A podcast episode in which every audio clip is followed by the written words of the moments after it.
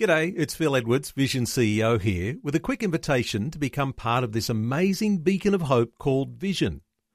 Together we can put our love into action to help people of all kinds build or rebuild their lives on the truth of God. Please consider the part you can play during our upcoming Visionathon appeal, remembering that it's your support that makes Vision possible, including this podcast. Life, culture, and current events from a biblical perspective. 2020 on Vision. The issue of trust. We're all witnessing the global collapse of old systems and the downfall of the untrustworthy. So how easily is trust to be broken? A simple miscommunication, a risky trade, a poor decision, a broken promise. Not just things that affect us personally, but it affects businesses, governments, churches and charities. A lack of trust can result in lagging performance, compliance issues, a media backlash, and can quickly escalate into a flood of complaints. A sellout, a walkout, a strike, an investigation, or the loss of an election. Well, the organisation called Entente has helped to pick up the pieces many times to mediate and to restore internal and external trust. Our special guest today believes that this is a time to bring a fresh approach to what it's going to take to elevate trust and to transform the way we do things in our businesses, in our families, in our communities. Vanessa Hall is the president, CEO and founder of Entente. She works with clients around the world, analysing, advising, teaching, consulting and mentoring in the building and restoration of trust. Vanessa is also the author of a book called The Truth About Trust in Business, and Vanessa is joining us. Hello, Vanessa. Welcome along to 2020. Hi, thanks for having me. Vanessa, we're on the phone to you from Canada today, and wonderful to talk to you. How are things in Montreal? Is it snowing? What's the weather like for you in Montreal? Actually, right now it's a balmy 6 degrees. It has been. I've had minus 22 degrees here in December, so it's been quite an awakening for me. I'm sure because you've been having the opposite problems there. Because you're an Aussie, and so you find yourself there in Montreal. You're on business, aren't you, with your organisation called Entente? You better give us in a nutshell what Entente is about, what it means, and what you do. Yeah, sure. So Entente, I started just over 12 years ago now, and the whole focus of what I do is around helping people understand just what exactly trust is, because it's a word that we use all the time.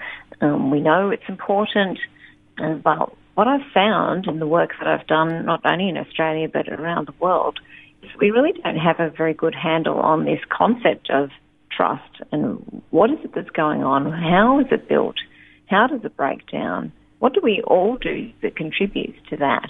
And how can we get a whole lot better at building and restoring trust in our businesses, our families, and our communities? So, yeah, so I've been writing and travelling, training and advising lots of different people, from grassroots communities, right through to political parties and NGOs and so on, in this whole concept of trust.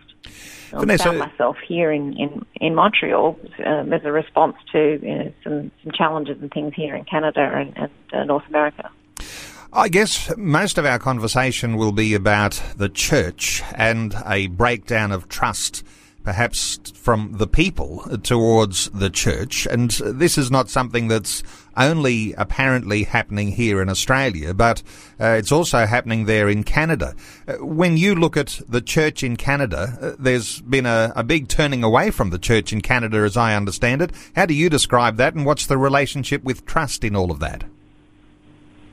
Yeah, look at Canada, but also in lots of parts of Europe as well, definitely seeing a massive breakdown of trust here in Montreal, or in Quebec in particular.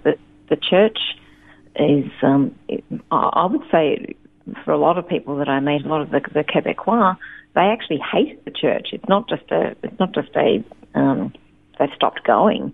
There's a hatred towards the church. In fact, in Quebec, 4 out of the 5 major swear words are actually words directly against the church.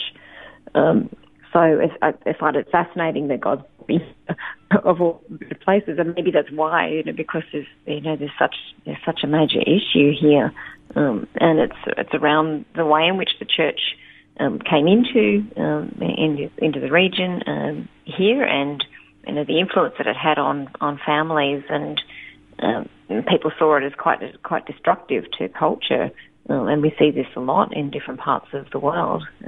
But yeah, the decline of trust in the church is a very real phenomena that we need to get our head around. And it's happening for very good reasons as well. Well, it's very challenging to hear. You're talking about the church in Quebec, where the people don't just turn their backs on the church, but there's actually a hatred for the church. Let me ask you about why you think that has come about. Certain words will come to the fore, like hypocrisy, those sorts of things that have accompanied perhaps the royal commissions into childhood, all of the abuse that's gone on over many decades now. What are the reasons that you've gleaned why people have turned their back on the church in Quebec, in Canada, and what might be happening here in Australia? Yeah, look, I think you've hit the nail on the head in terms of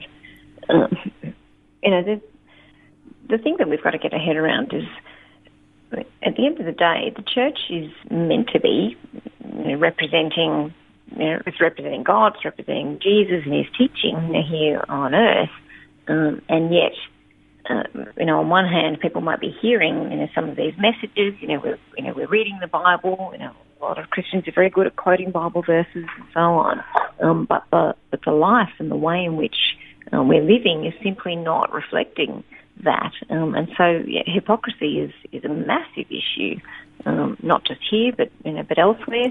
The child sex abuse was certainly an issue here. The Catholic Church in particular, had a big influence in Quebec. So it's a lot of the hatred is towards Catholicism, generally speaking. There's a lot of churches here that are just, the doors are closed, they're locked, nobody even goes there anymore. And I've seen the same thing when I was in Norway, and some of the Nordic countries, to the extent that people actually rotate around the different churches just to keep the buildings, somewhat used at least. But the expectations of the people have of church, of people who attend church, of the leaders in the church, are high, as they should be.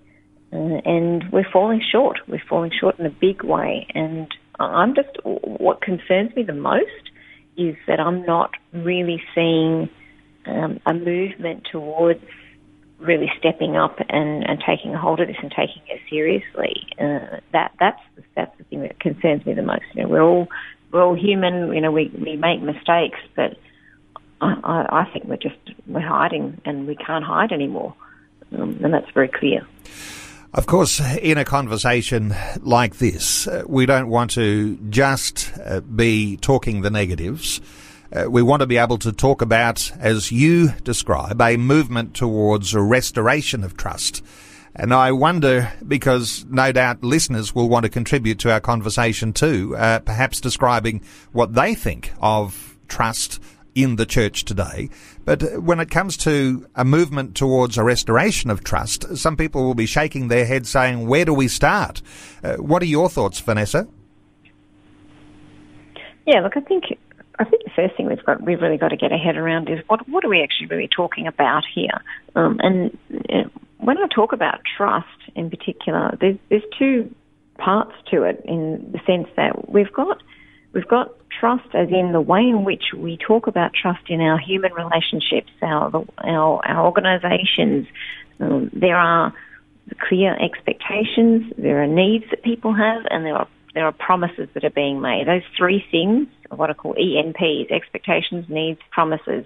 They play out in the way in which we choose to trust. So we trust in that sense is a choice. We choose to trust in the church, and then we trust them for different reasons. So some people are attracted to church because they feel that they're going to get a sense of belonging, they're going to be loved, and there's going to be lots of connection there. Others go for a sense of safety, it makes them feel safe and secure. Others go to learn and grow, and you know, there's different reasons why we actually are attracted to the church. And when those things are misunderstood or not taken seriously, then the church chips away at that trust. So we have to first understand that we're talking about trust in terms of just how it is that we're relying on on the institution of the church to do certain things for us, to give us that, as I said, that sort of sense of connection and so on. There are lots of promises that the church makes about what's going to happen when you walk in through our doors and so on, and how you're going to be embraced, and we're like a family and all those sorts of things. And I spend time and time again where those promises are just simply broken because we haven't got a handle on how much it is that people are relying on those things and why they're walking through our doors. So understanding that we're talking about trust in that sense, but we're also talking about trust in the concept of faith.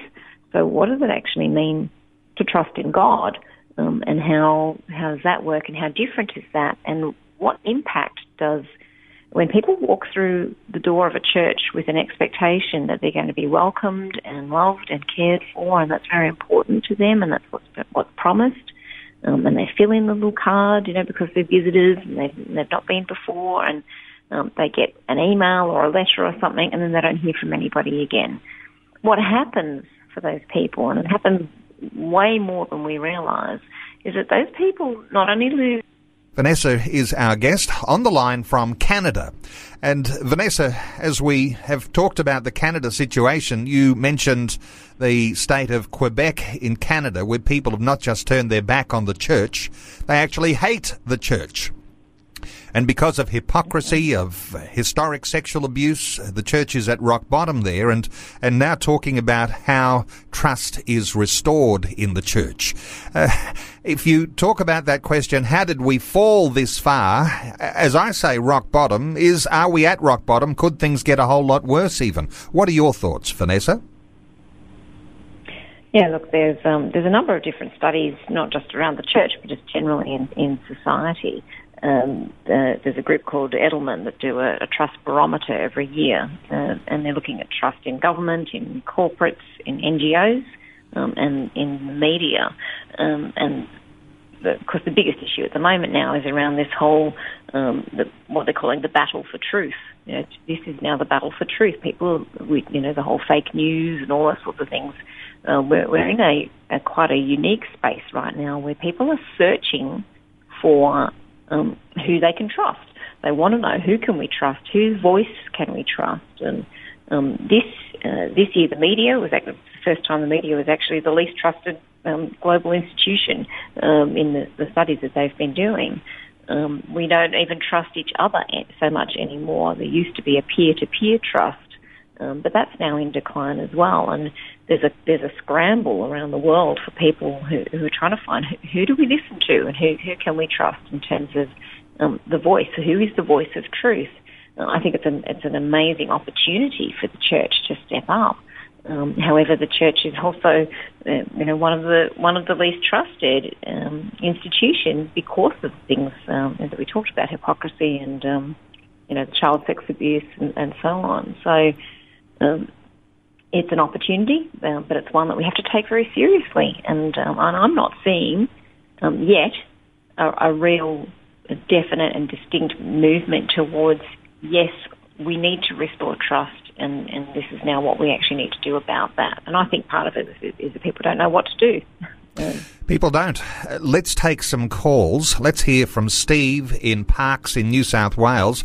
Hello, Steve. Welcome along. Yeah, good day, Brother Neil and Sister Vanessa. How are you both today? Very well, thank you.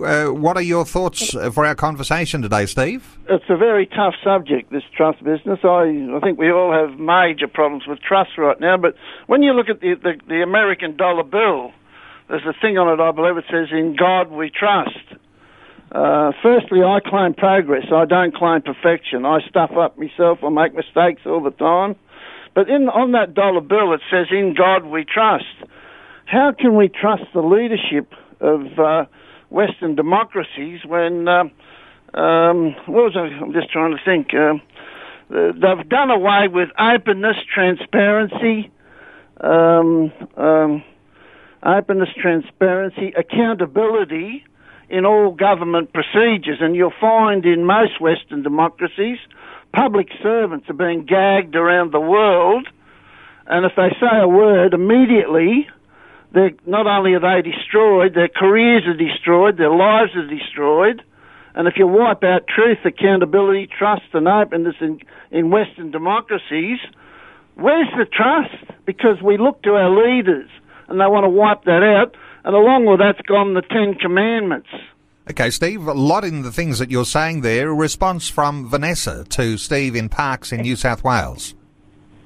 Yeah, thanks, Steve. Great questions. And, this is certainly not a simple thing to address. Look, and one of the things that we're seeing now, even with this whole, this hashtag Me Too, campaign that's happening around the globe, is that where in the past we've looked to leaders, we're looking to our leaders, our political, our government leaders, our leaders of corporates and things to show us the way. Like we want to be able to trust them, and they're simply not. They're not stepping up to the plate, and they haven't been trustworthy. And so we're starting to see very much grassroots movements that are saying, enough is enough. We're now going to call people to account. If they can't hold themselves to account, we're going to call them to account. And so that's an interesting phenomenon that, of course, social media is assisting, but it also has the potential to be dangerous as well, and it can become a bit of a witch hunt, which is some of what we've seen as well. So yes, we've got some major issues around how trust and trustworthiness is betrayed in leadership, and frankly, I think it's certainly one of the reasons why we've got to look at this also from a faith perspective. And what does the Bible actually tell us about trust? In fact, there's nothing. This is really, really interesting. There's nothing in the Bible that I've seen that actually tells us that we're to trust one another. In fact, the commandment, as we know, is that we love one another.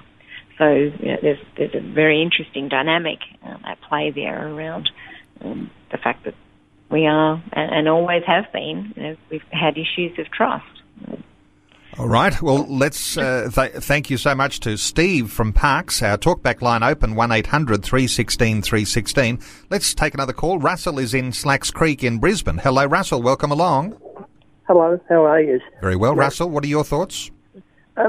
I was in a church and I had a crisis up here and in Melbourne at the same time with the children, right?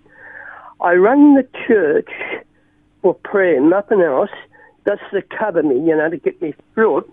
Anyway, I went to church on the Sunday, nothing was said to me. On the Monday morning, I got a phone call from the pastor not to come back to church. Oh, okay. All right. It really threw me, because I was looking for just prayer support in the church. So I'm not blaming God. What you're saying, the last person said about things going on. I see it all. And that, I'm trusting God with it all. The friendship's not there. I know other people who haven't got the friendship in the church. And they're not in church because it's no fellowship. Russell, you're bringing out some important points about this level of integrity and and keeping your word in church life. And that simple thing, we'll pray for you. You do want that to be something that if someone says, we'll pray for you, we'll pray for you. And there's an interesting aspect in all of that that we all need to be taking account for, because the idea of pastoral care for one another is an important thing. Love one another. A few thoughts from Vanessa for Russell. Yeah, hi Russell, and I'm sorry to hear that that's happened for you.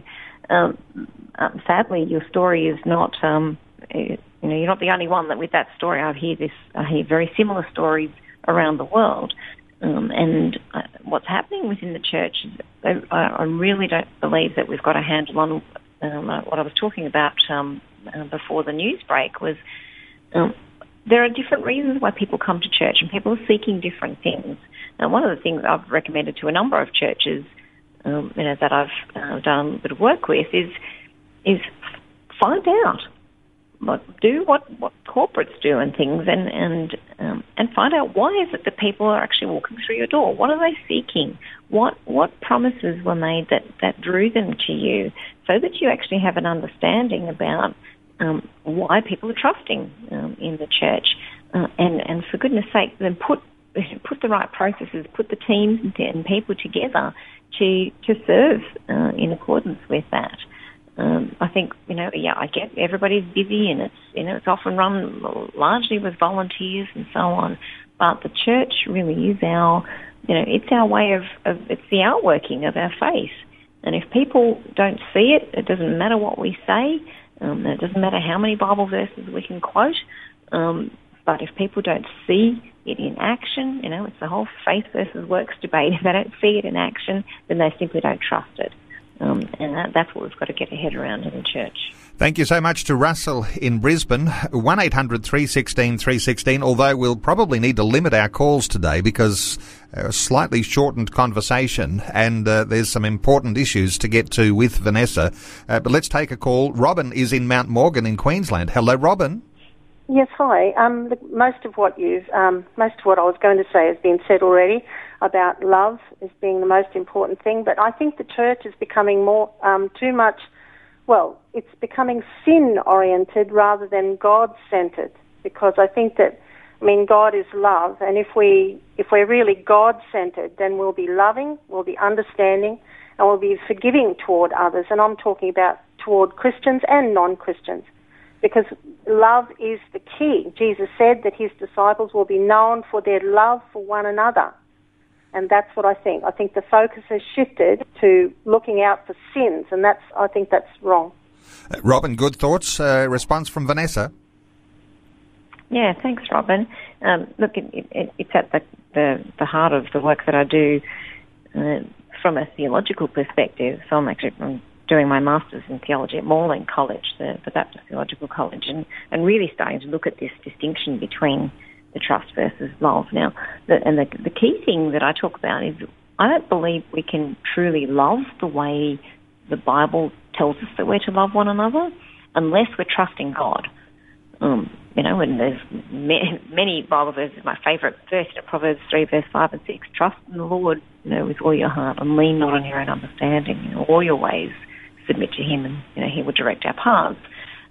If we're not trusting God, it means we're trusting other people. And we're trusting in other things, and they will constantly let us down. And if they're letting us down, we're hurting. And if we're hurting, it's hard to love. It's hard to love somebody who's completely betrayed you. It's hard to love, somebody and be completely forgiving to someone who's really hurt us and broken us. And that's why we're told don't trust so much in those other people. Love them. Trust God. That can be a difficult thing, and it's a very, very important message. It's not a message that I hear spoken about in the church. But I've done training with pastors through parts of Africa that have said I've never understood the concept of forgiveness in that sense, because it's something that I think we really wrestle with, and we've got to get our head around it a whole lot better. Thank you so much to Robin in Mount Morgan. Let's take a call from Alfred in Perth in WA. Hello, Alfred. Welcome along. Thank you. Good morning.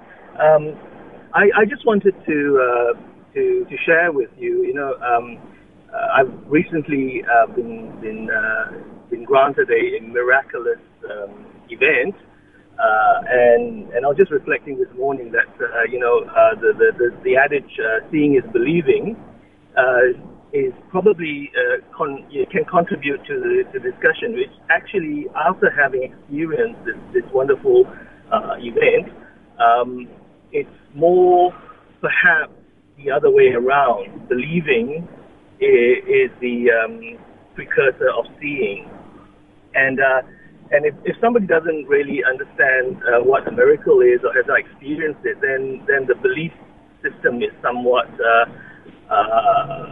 eroded or weak, and then people seek affirmation and whatnot from celebrities and idolatry. So I teach, and in my class I ask students, if you're using a Likert type scale of 1 to 10, being enrate yourself in terms of honesty, and I get answers like I'm a 6 out of 10 or 7 out of 10. I then tell them, honesty is absolute. It's either going to be a 1 or a 10, and this whole idea of there being a white lie or a semi-truth, or now what we're calling a false or fake news, is prevalent. Where does it start? Is it at home, in school, or in community? Alfred, good thoughts in that, and a response from Vanessa, because I can hear what Alfred is getting at here, when we might start with a self-assessment on how trustworthy we are to one another, and how that might start with individuals, and then that might grow. What is your thoughts, Vanessa, about starting with the individual and then even moving towards processes of how you rebuild trust? Yeah. So two things I just wanted to pick up on. Thanks, Alfred. The first one, I mean, you were talking about, believing, before seeing. And this is the real distinction between trust in our human relationships and in our human constructs versus faith or trust. The word faith and trust, of course, are used interchangeably. But when we're trusting in a human context, we do rely on what we can see and what we hear and our experiences and things, and when we're trusting very much on those things. Whereas, as we know, faith is to not rely on any of those things. Don't rely on what you can see and hear and feel, but to just step out in faith. And so, there's an interesting dynamic that's playing out there. But very much. Yes, a self-assessment. I mean, the very first module, if I'm teaching these concepts of trust, the first place we start is ourselves. Look at what is it that I'm actually doing. And in fact, the whole thing started for me with a Mother's Day card that my son gave me that told me, amongst other things, that I sometimes keep my promises. And when I sort of quizzed him on this, and he just said, "You just don't keep your promises. You say we're going to go to the movies, and then we don't." On, he really shone the light on me and levels of trustworthiness. Sometimes when I let people down, so there's a process. We have to start with ourselves and then move outwards from there. So how do we then, if we're looking at trust in a church context, we start with ourselves, start with the leadership. Let's look at the church as a family, as a body of Christ. And what's actually happening there, and why do people come to the church, and what promises are we making, and are we living this out? Are we really living this out the way that we're told and taught to? And then more broadly, out into the community. Then, what's the community's expectations of us? And, many of the churches that I've worked with, most of their programs, if not all of their programs, require people to come into the church or into the church grounds and things. And I keep saying, we're supposed to be out there. Wow, we need to turn this inside out. In fact, the church that I've been attending here in Montreal, Evangel, that's kind of one of their mottos. They call themselves the Inside Out Church because the whole thing is getting out there, going out where the people are. That's what we're supposed to be doing. So, okay. It's very much a process. Thank you so much to Alfred, and I'll have to put a line under the calls, just not too long remaining for our conversation. And Vanessa, I wanted to ask you about another important way in which you might look for solutions here, and starting with the individual, as you say, and within families, asking yourself, how are we letting one another down? How are we letting one another down in church, and what do we do to remedy that? But there's this thing called culture, and building a culture of trust within our own family, a culture of trust within our church that will overflow and that will bear fruit in the whole community. What are your thoughts on building a culture of trust? Yeah, very much. That's what I'm ultimately all about, is how do we make sure that we're living this out on a day-to-day basis? And because culture, in its simplest form, is just the way we do things. Culture is not what comes out of our mouth. It's what we do, and it's making sure that there's congruence between those two things. So how do we develop a culture of trust in our family? It's getting really clear about what do we stand for, what are our values, what underpins us, and how do we want to operate, and how do we want to live each day? How do we want to be perceived, and how do we make sure that we're constantly demonstrating that, and how do we keep a check on that and measure that? So I measure the levels of trust, and measure the impact of trust inside organisations and inside families, and it's amazing the growth and the fruit that produces when we actually get this right. And certainly from a biblical perspective, we've got to look at the whole concept of love amongst that. So, how do we trust God? And then how do we love one another? And how does that, and what happens when we do that? And we know, the Bible tells us constantly, that we produce fruit. And it's very evident, and that's what people are looking for. That's what people, we're known because of those. Vanessa, let me ask you about the grassroots. Here we are making these individual assessments, getting ourselves right before we start to criticise or even make observations about what might be happening with others.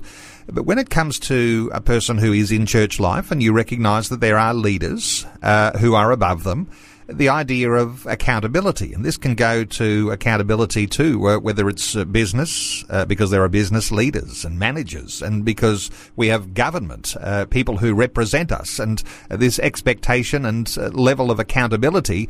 People talk about the people who are above us are accountable to the grassroots. Ultimately, that is the case in a lot of circumstances. What sort of accountability ought we be expecting from our leaders? Yeah, look, I think they certainly need to be holding themselves to account, but I do believe that we need as a community need to be holding our leaders to account. And I think we talked before. This is what's happening when we're getting grassroots movements where people are saying, "Okay, well, if you don't hold yourself to account, then we'll hold you to account ourselves." And so, I try to encourage. Of course, again, the Bible encourages us to point out if something's not right, if our brother's doing us wrong, and then we have a discussion about that, we have a conversation about that. So how can we, rather than just getting disappointed or talking behind people's backs or leaving the church altogether, we need to be having some very open conversations about this stuff.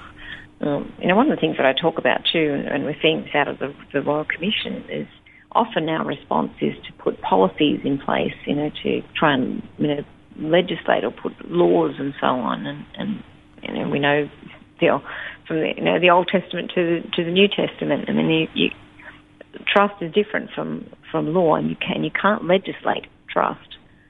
You simply can't legislate trust. So it is very much a cultural thing and a behavioural thing, and we need to keep each other to account. And there is a discussion that can continue on Facebook. There is a Facebook comment from Andrew who says he doesn't believe that faith in the church needs to be restored. The damage to the organised church is possibly irreparable He goes on to talk about the individual believer, important for influencing the impact on society. I suspect that there does need to be a attempt to bring restoration of trust, and we've run out of time to get great insights into that, but you might like to talk with Andrew on Facebook, and the encouragement there is that you can leave some comments on Facebook and a conversation can continue.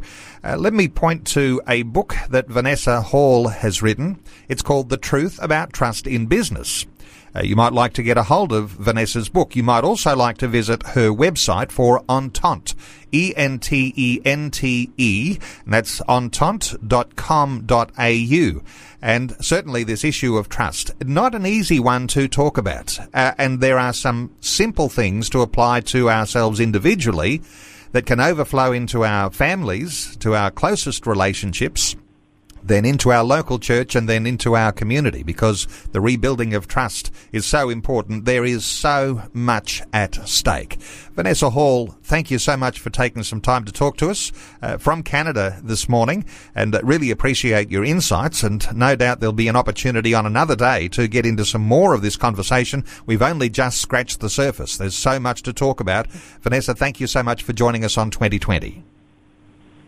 You're welcome, you're welcome. I'll jump onto Facebook now and take a look at the question. And you might like to reply to those who might like to have a conversation on Facebook.